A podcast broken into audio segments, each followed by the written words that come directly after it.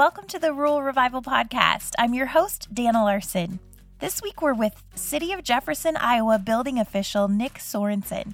Nick has played a key role in saving and restoring a number of historic buildings in Jefferson, and he's sharing the strategies that have worked to make these projects successful. This episode is jam packed full of information and resources. So if you have dreams of fixing up a historic building in your rural town, get ready to take some notes. Here we go with Nick Sorensen.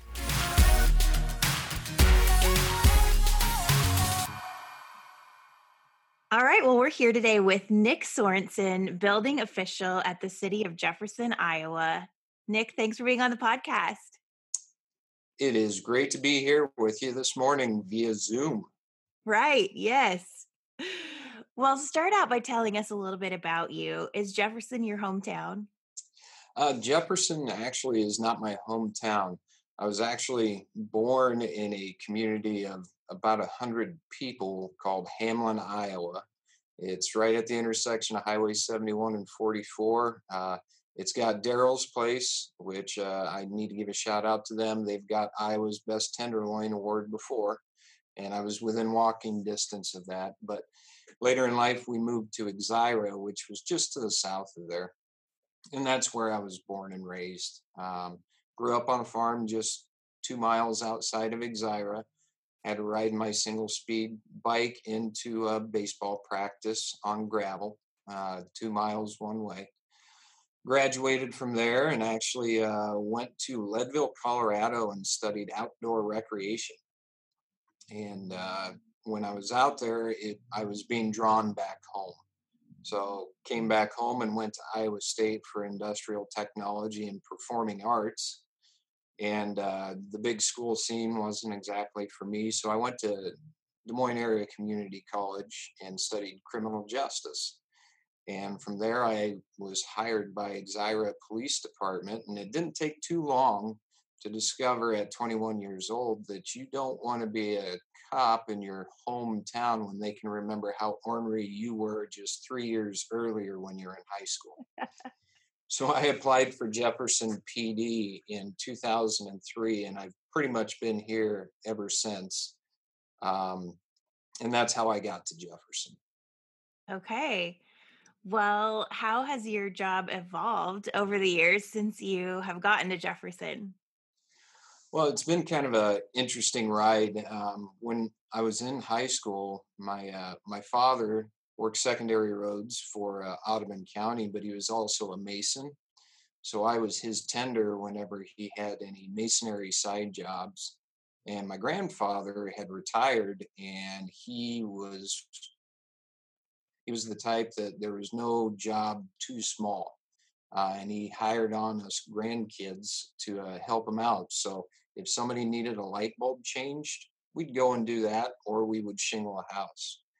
Um, but at that point in time, I didn't realize it, but I was starting to get a uh, uh an appreciation for older structures, not only downtown buildings but but homes.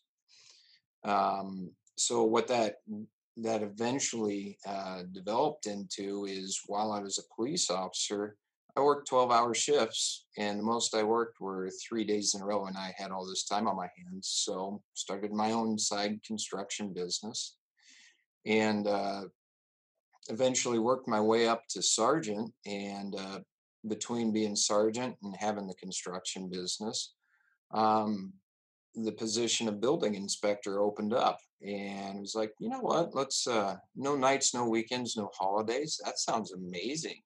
I can kind of combine the knowledge of reading code and uh, uh, my construction background and maybe have a normal-ish job. So I applied for that, and uh, this June I will have been doing that for five years for the city of Jefferson. Okay, awesome. So when you first came to Jefferson, what was the town like? Was their business booming? Was there a lot of dilapidated buildings? What was the landscape? When I first came in 2003, uh, Jefferson, if if there were dilapidated properties, um, which there were, but I was in law enforcement. It wasn't those things I was paying special attention to. um, it, it, was a little bit different in the fact that we had quite a few eating establishments um, and you know the square we have a downtown square four-sided square and you'd see kids cruising the loop um, and eventually over the years you didn't see that many people uh, cruising the loop anymore uh, you didn't see the heck at one point in time we had four bars on our square and then all of a sudden we were down to one so that nighttime activity had cut down. A lot of your downtown retail had kind of what you had seen in 03 and you didn't really appreciate had had gone to the wayside. And uh, then that's when you really started noticing if a building was dilapidated and there was second story um, apartments, those were where law enforcement wise, we were getting called to quite frequently. Uh, the rent structures were lower because the property wasn't being maintained. Um, so it, over the years, it has evolved, and and proud to say we're we're turning the page back to it to getting it where it needs to be. Yeah, definitely. You obviously saw a lot of opportunity here. Was this originally part of your job with the city to kind of get these buildings and restore them or how has that evolved for you too so initially uh, as far as my current position goes the building official it, it really started out that um, they mainly did building inspections and nuisance abatement uh, junk in your yard uh, make sure you mow your yard things of that nature and uh, there's a international property maintenance code that we operate under um, that we decided, hey, let, let's kind of work with this to try and work on these downtown buildings and get the property owners to fix them up. And initially it was just people saying you know somebody should do something about that building downtown somebody should do something about that and it was even council members and we were saying and it's well, why don't we do something about it then? Um, if if if anything, we need to be the ones to uh, to step forward and, and assume this risk. And so when I had started, the city had already um, acquired one dilapidated property and it was gifted to the city along with five thousand dollars. And what and what I'll tell the listeners, if anybody gifts you a building along with five thousand dollars, you ask for fifty or a hundred thousand dollars, because if it's in that kind of shape, it, it's going to take some work. But uh, so it, it just kind of evolved that we realized with your downtown being your living room, so to speak, of, of this is how you show outside people what you think of your community. Um, that first impression outside of your entrances into the city is going to be that living room, that downtown, and how inviting that is. And at the time, ours wasn't all that inviting. We had quite a bit of dilapidation. So I got tasked with, uh, hey, try try and do something about it. Yeah, so, where did you start? Um, so it, it, was really kind of a, a unique situation. There was a, a, a, couple that was originally from Jefferson. They both had graduated from here, and they they had moved away. And they later in life they wanted to be closer to their their families, or still here in Jefferson, and they had a successful business out of state and they wanted to come back and they they had um, some ties to uh, this downtown building that was one of the dilapidated ones.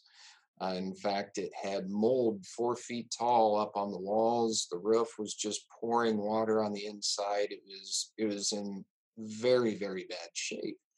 And they wanted to relocate that business here but in the condition of the building, it was going to be more expensive to fix it up than what a bank would loan because it wouldn't appraise out.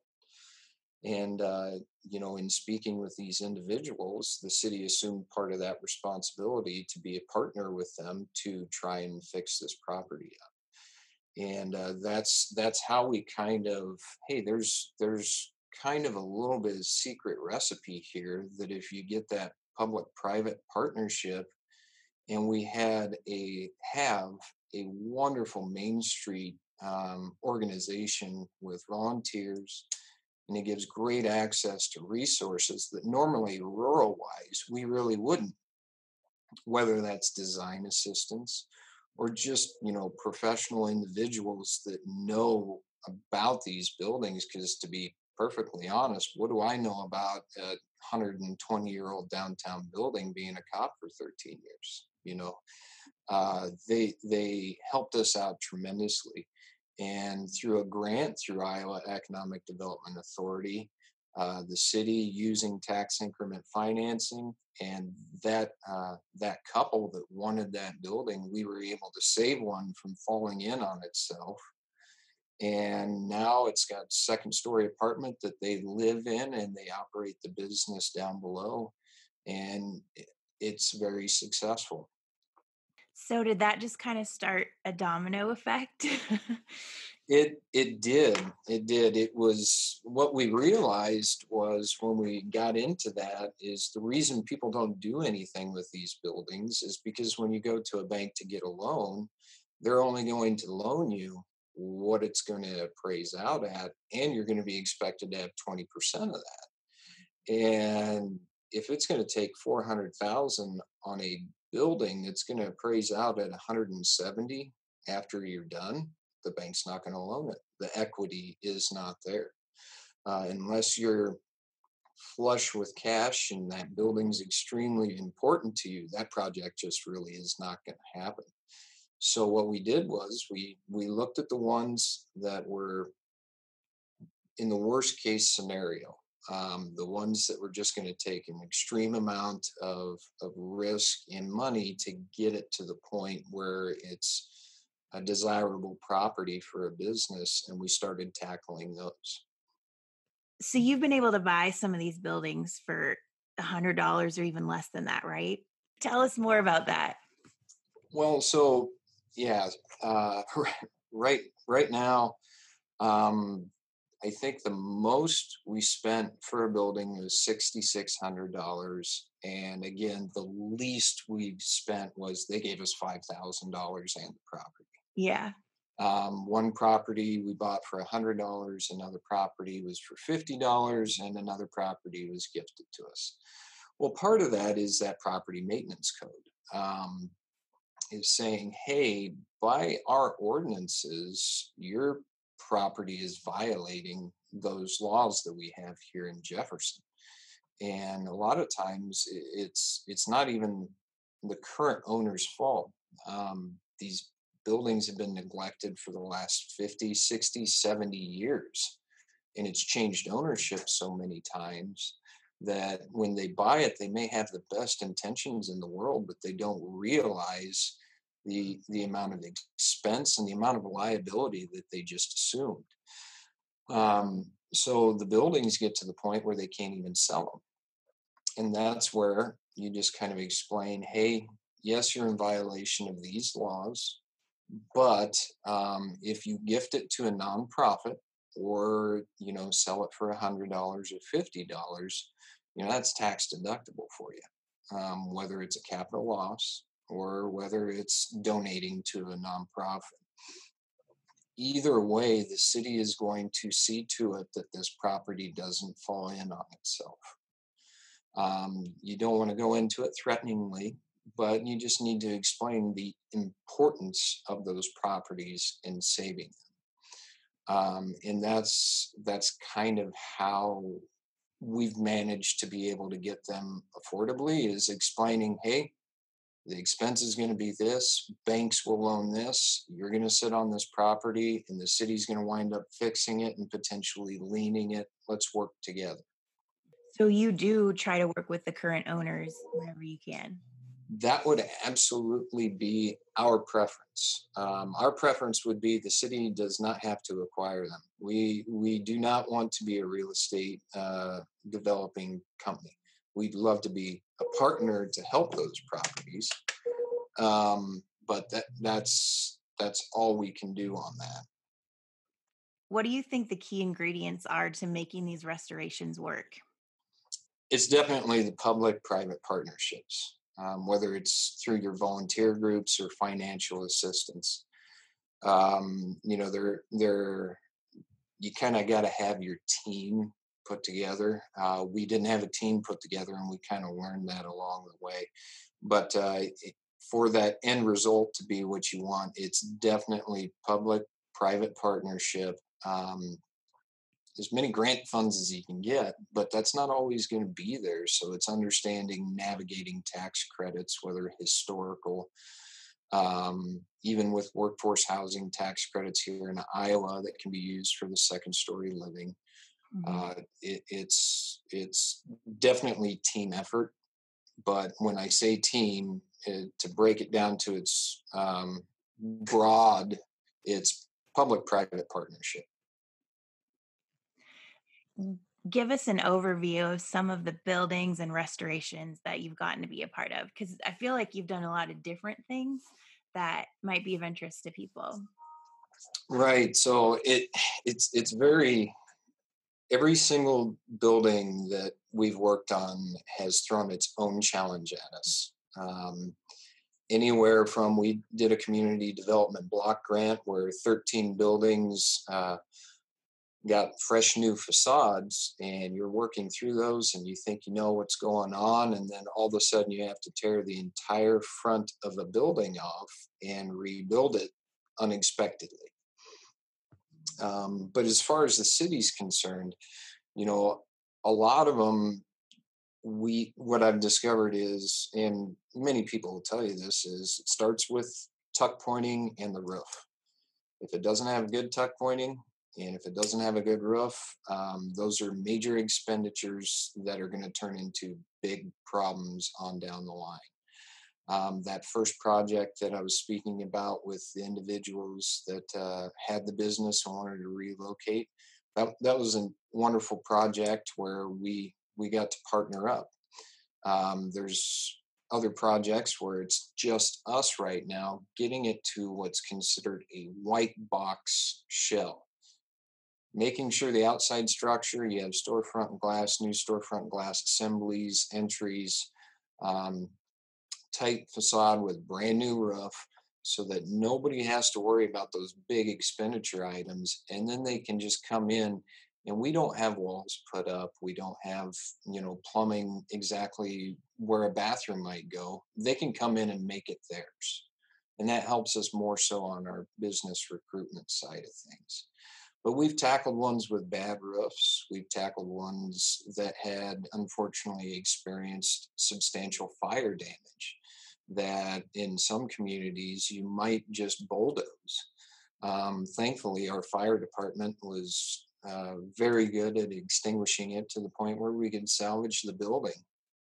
And it was three a three bay building that was one business that now we pull that facade off and there's three individualized um, buildings there that could be three different businesses or it could be one business it, it just helps you diversify that um, we had one that uh, the, the parapet was leaning so bad, I was concerned that we contacted a friend of mine who's got a boom truck and I got on the roof just to try and pull the parapet over so it wouldn't fall out into the street and it wouldn't budge. And two weeks later, it was laying on the roof.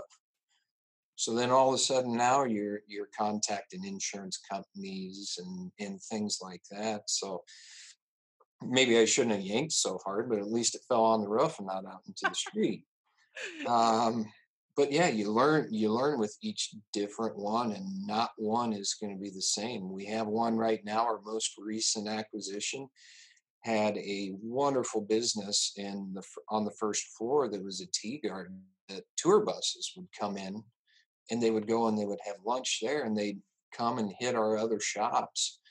And uh, it was owned by somebody other than the tenant on the first floor the second floor, they left the water on but shut the heat off because it was vacant, and it dumped 40,000 gallons of water from the second story all the way through the first floor. Displaced that business. Um, so now we have to deal with something that's a water damage situation that we didn't realize it when we acquired it, but the roof structure we knew had been replaced back in 2009, but it was engineered wrong. And now we have to replace not only the interior of a building, but we have to replace trusses and everything on the roof. So it's uh, it's not for the faint of heart, but it can be done. Um, we're living proof of that. But just understand, you're going to do one building, and the next one's going to be completely different, even though you think it's going to be just like the last one. Yeah. Well, and there's something great going on with that tea garden, right? Where you have some different people contributing into that. Right. So what's what's great about you know with the city stepping in, and you know I make mention we we don't want to have to do that, but we realize our need to do that. But what has happened from this is just organically um, a group of women that know the importance of uh, this tea garden business to our downtown and how vital it is. I think they're up to 47 women are putting $5,000 into creating an LLC that once the city, once we get the roof put on it, they're going to assume the property and continue the build out to get this tea garden business back into it another end game, much like that first one we had with the business that was from out of state. They are going to be the developers on this instead of the city being the developer on this. And hopefully that inspires more groups to want to do that with one of the other city buildings that we're trying to get ready for businesses. I love that. What has been your biggest success story? It, it's hard to narrow that down, especially after speaking about this group of 44 women just wanting to come in and take charge of this. I absolutely love it. Um, but that that first initial project where we worked um, hand in hand with the owners, it's it's a business called Sensibly Chic, and everybody check it out. Wonderful Facebook page. Uh, that you know both of their families on both sides of the husband and wife had owned the building at one point. Wow. Her grandfather built the building. It was a a pool hall. And that's how important this building was to them. And they really wanted to save it. But we were able to use 150,000 from the city. We were to use our able to use our council of governments for a low interest business loan. One of our local banks as well for a low interest business loan, a challenge grant from Iowa Economic Development Authority for 75,000 to get a project built out hand in hand with private ownership at that point to save a building from dilapidation and set the stage for us for all the others that we were about to tackle that we didn't know we were going to be tackling. Uh, we received a Preservation Iowa award for it. It was not a tax credit project. There was nothing that we ran um, through State Historic Preservation Office. But what we did in the design is we took those standards and applied them to our build out. And we still were recognized for it. Um, we this property at one point before the city acquired it had a basement wall collapse. And the private ownership had saved it but left all the debris in the basement. And how do you get all of that debris out of that basement well it's five gallon bucket at a time? For high school students we we formed in a basically an assembly line of past the five gallon bucket of sand to one another all the way out of this building um, in fact, the kids don't like it when I call for help because they were pretty sore after this day. They moved 26 ton in two hours, 26 ton of sand, five gallon bucket at a time. And they still talk about it to this day about how that was terrible, but we did that. And it's, and I don't think they want me to call again, but they do like to brag about it. Yeah, they're proud. yes, they are. So I, I'm very, I'm very proud of that project. Um, very proud of the ownership and and how they stuck with it and how they're sticking with it now with the times we're having. Um, but again, it just set the stage for us to continue that success on in our downtown area. Yeah. You and some of your friends, Chris Deal, Jamie Daubendiek, plus others, have played a major part in both casting vision for the town of Jefferson and seizing the opportunity that you see here. And you all have your own roles that you play. Talk about those different roles and how you work together because it it it's really amazing as an outsider to see the results of what you guys have accomplished. Well, in you know, I yeah, Jamie and Chris. Um, we didn't know it, but three years ago we were about to become really good friends. Um, we had no idea that this was about to happen, but uh, in all actuality, it's uh, the the network's way larger than just us three. Um, we honestly, we the three of us, uh, we have very small cogs in in, in this, but uh, you know, with with Jamie um, being a part of you know Jefferson Telecom and Jefferson Telecom having that vision to have fiber in this community, um, redundant fiber at that. That's unheard of in a community of our size, and in in where we're heading as a society, you know, high speed internet's like water high speed internet's like gas and electricity it's that next it's that next essential utility that you need to have to survive and that just gives the city of jefferson a leg up on other rural communities when it comes to that. But jamie also has magnificent leadership abilities. Um, he knows how to fan the flame behind somebody when they have this idea and and to encourage them to go about it. He's our the president of our Main Street um, organization, and he knows how to say to those volunteers, just turn them loose. You know, they always say it's hurting cats. Jamie's very good about putting the cat food out there. That's how you herd the cats. Put the cat food out there. But Jamie's wonderful at that. But he's got that hometown knowledge because he grew up here and and people trust his opinion. Um, with chris his network is huge. I mean uh, for us to have access to number one chris graduating from here chris having such local ties but having the larger ties on even a nationwide scale um, and bringing those back to jefferson are just absolutely invaluable but he also understands these old buildings as well because he's worked with them in his on the engineering side of his profession. And he has those contacts to say hey nick you need to talk to these people. Um, but uh, not only that he he i don't know if he chews on coffee beans throughout the day because i'll get emails from him at one o'clock in the morning or three o'clock in the morning, and then all of a sudden at six o'clock in the morning, I'm getting another one. I don't know how he juggles as much as he does.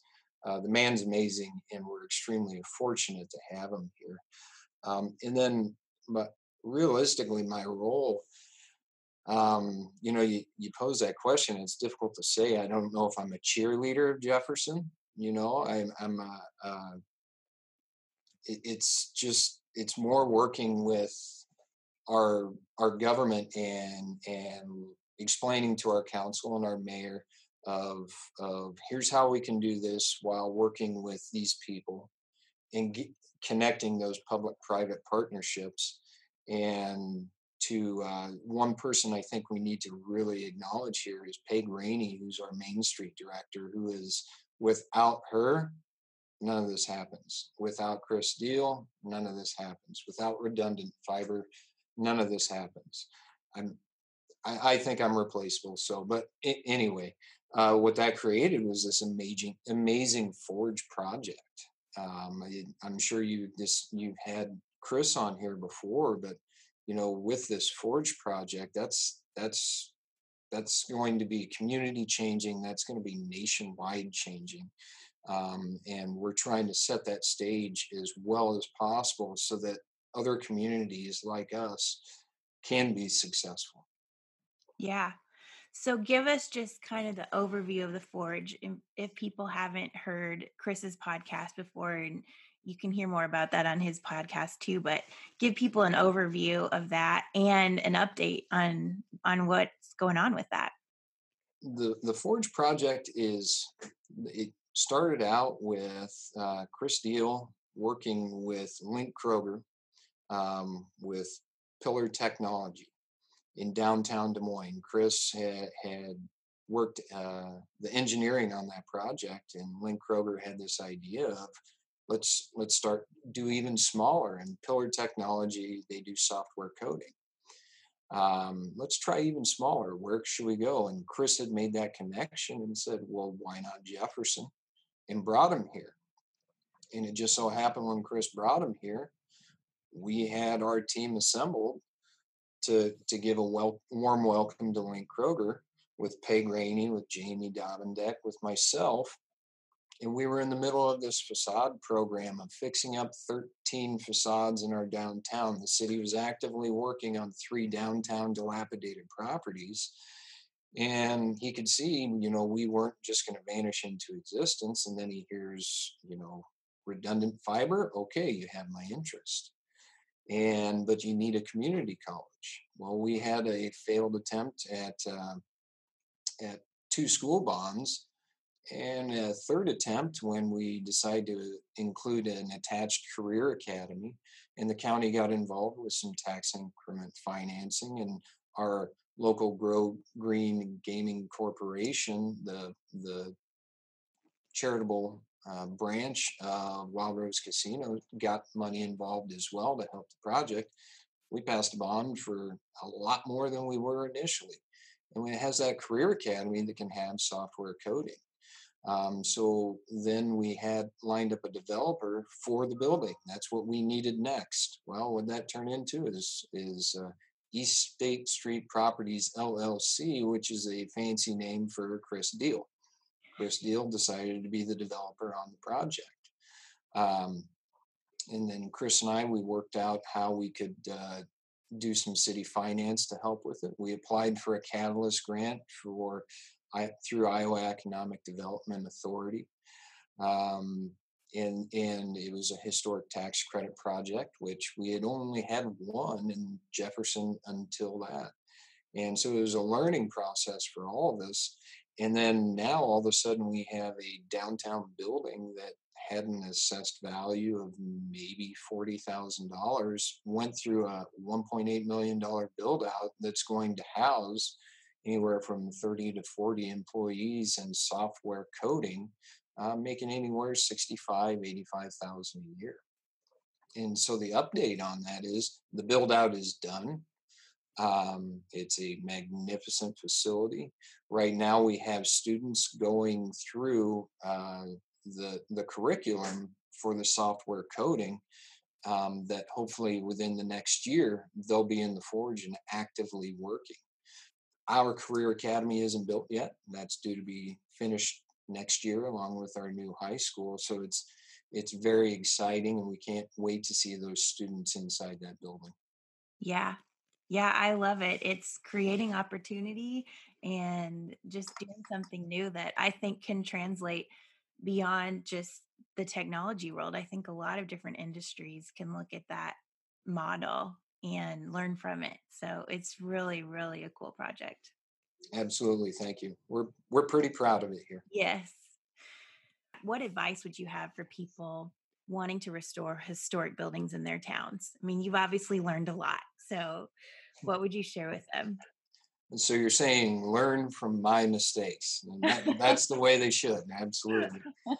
Um, you know, I, I made mention of this this team. You know, this team concept. Um, you know, for all the Marvel fans out there, it's it's kind of like Avengers Assemble. We we've got a project. Let's get that let's get that team together, and that team um, it can be vast at times and it can be small at times.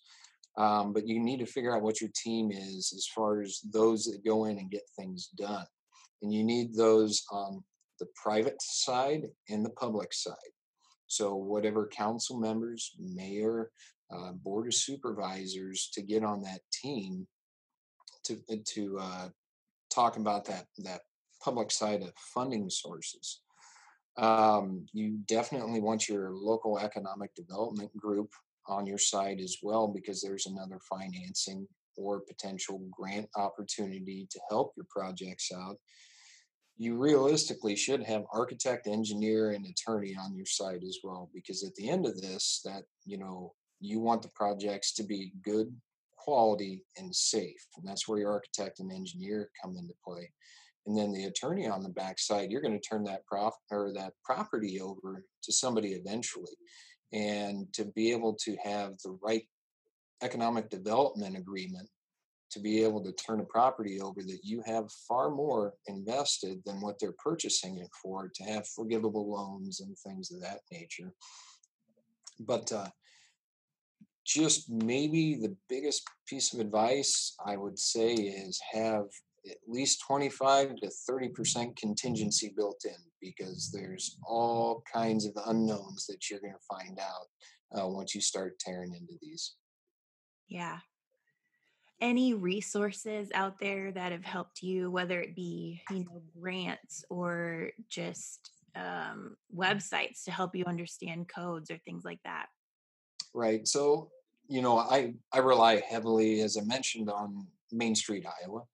Um, they're an invaluable resource, and we get that because we are a Main Street community. Um, however, they're also a part of Iowa Economic Development Authority. So if you're not a Main Street community uh, in Iowa, you can always call them. Uh, I can't speak for other states on that, but the for Iowa we have the uh, Department of Natural Resources, and they have a program that helps you with asbestos abatement. They also have a dilapidated building program that helps uh, landfill diversion. So you do recycling practices with the materials you're working with, and there's quite a bit of funding there. Um, work with the National Trust for Historic Preservation. Um, that's where you're going to be going for your uh, national and state tax credits. Your historic tax credits really help these cash flow. Workforce housing, if you have that second story living capability, you really need to be to engaging that space if it's not engaged already because that's what makes that building cash flow. It's not always necessarily the rental on the first floor it's that second story. You get the second story finished out now you have bodies that are walking downstairs to maybe utilize that business or the other businesses around the square and going right back upstairs. Um, it definitely makes the buildings more feasible. Um, and, and with that what i recommend is you know just expand your network to outside of your norm. Explore all possibilities. Um, you know you're a great resource when it comes to this. This is expanding that network. You know people can contact us um, for ideas as well well what do you love most about jefferson and what excites you most about the future here well, right now, I what I really love the most is they let me play with old buildings. You know, that's part of my job. That, that's kind of unheard of, where they're like, "Hey, you know, go figure out this old building, and it's stressful at times. But no, what I love more, most about Jefferson is our volunteer group. I mean, the selflessness. Eh, you don't you don't worry about the eyes, you worry about the we's. How are we going to get there? Um, and I can't stress enough. This is a we. There's no one individual that's more important than the other. This is definitely all hands on deck, and let's pull together in the same direction. What was the second part of the question?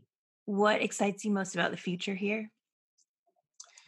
Um, honestly, rural.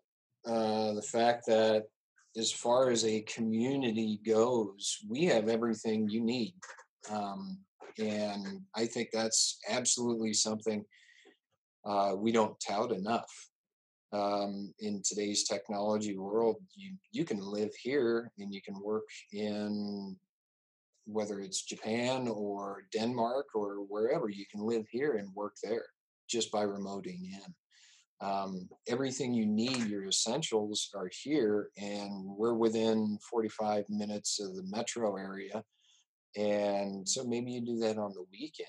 But if if you're if you're tired of hustle and bustle, this is definitely the place to be. But what I'm what excites me most about the future is just hopefully with this Forge project, we're going to see we're not losing our talent. We're not exporting our talent out of state. We're not exporting our talent out of Jefferson. We want to encourage them to explore the world, but they can always come home. And mm-hmm. there's a good job for you here. And now we got you back. Yes, definitely. And I think we also want to say these buildings that you've been working on, they're not all taken. So mm. there's opportunity for people looking for a place to bring a business in a rural community um, yeah. in Jefferson right now. Absolutely. Entrepreneurship. Jefferson was founded on entrepreneurship. We have so many businesses in this community that started out on our square and now are large manufacturing out on the outskirts. Um, entrepreneur spirit uh, right now is going to be difficult to uh, to really feel with with the effects of COVID, but that that eventually is going to be done. And we're going to be here, and we're going to be ready, and we're going to say, hey, you know, if if we have a marketplace gap here um, via our Esri data or anything like that, or you know, you have a unique idea that we want to be a part of, we want to be a part of it. Let's let's figure out a way to make it work. Yeah, well, what's next for you? And next for me, well, it's, it's finding the businesses for those buildings. You know, our downtown is kind of an organism, so everybody survives off of one another. Even if they might be a directly competing business, they all work well together. They they understand the importance of one another. Um, so with these empty buildings, what businesses are going to complement those? You know how do we find that next tea garden that they come and they eat and then with the tour bus and then they go and they shop around at all of our other shops? You know is it a yoga studio? I don't know. Is is it a health food store? I don't know. So that's that's our next step. Let's figure out let's analyze this data and then how do we recruit that? How do we go out and reach out and how where are they at? You know figuring that that's that's the next big thing that we would we want to figure out. And I have a sneaking suspicion that uh, with this this uh, Forge project, we won't have to search too hard. Yeah, I think that's true too. well, how can we follow along with you and everything going on in Jefferson? Um, so the city has a Facebook page under just City of Jefferson, Iowa. Uh, Jefferson Matters Main Street has Facebook, Instagram, uh, Twitter, but another one is the Lincoln Corridor. Uh, you might know a little bit about that. I might. but but that's an excellent one um, to just just kind of plug into and, and see what's going on here. And for those of you wondering, just real quick, the Lincoln Corridor is a project that both Nick and I got to work on with a group of people but we basically created a metro area, but it's all rural. Jefferson is kind of the center hub, and everything within a 45 minute radius of Jefferson is included in this area. But we're presenting it as if it were a metro area. Right. It's a it's a good marketing piece for say Silicon Valley of saying we have access to 45,000 employees and that gets interest um, if we were to say just Jefferson at 4,200 people, that doesn't get interest. And with that 45,000, that's within 40 minutes driving radius of Jefferson. So it's it's a little bit different spin on on what they perceive maybe in West Coast or heavily populated areas of willing to drive distance there and what how that relates to rural.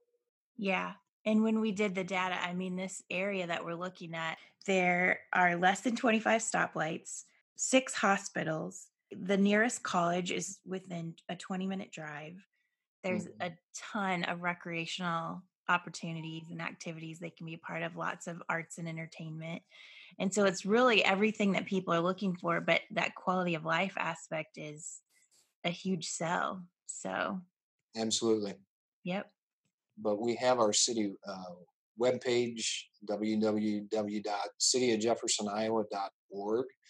Um, but honestly, Jefferson Matters Facebook page is so good at keeping up on tabs for all of us that that's going to be the easiest way to to stay involved, stay in touch, see what we're doing. Um, if anybody wants to reach out, you just go to that city webpage and we will we will work with you. Um, this isn't something that we have going on down here. We want to be selfish about. We want to share this. We want other rural communities to be successful.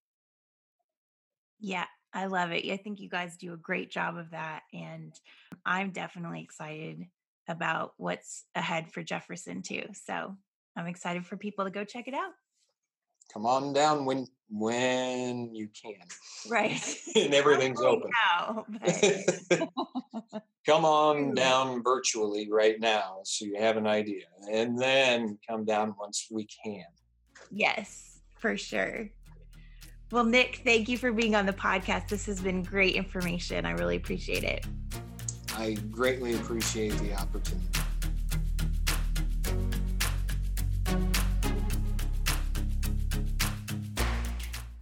Well, I love hearing Nick break down these projects and how they have come together, and I hope that it has sparked some ideas for what might be possible in your small town.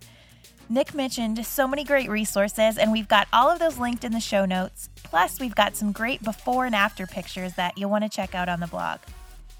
I know so many of you are trying to pivot in the online space because of Corona, and several of you have asked about joining our Cultivate coaching group for small business owners and small town leaders. So it's back open through this week. This group is a great resource as you navigate the changes we're all facing, and our weekly discussions are focused on getting you through these challenging times, and we want you there. Come join us at ruralrevival.co/cultivate. Huge thanks to Nick for being on the podcast, and thanks to you for tuning in and staying with us as we record these podcasts remotely during quarantine. We look forward to being back out on the road soon, but until then, stay healthy and safe, and have a great day, everybody.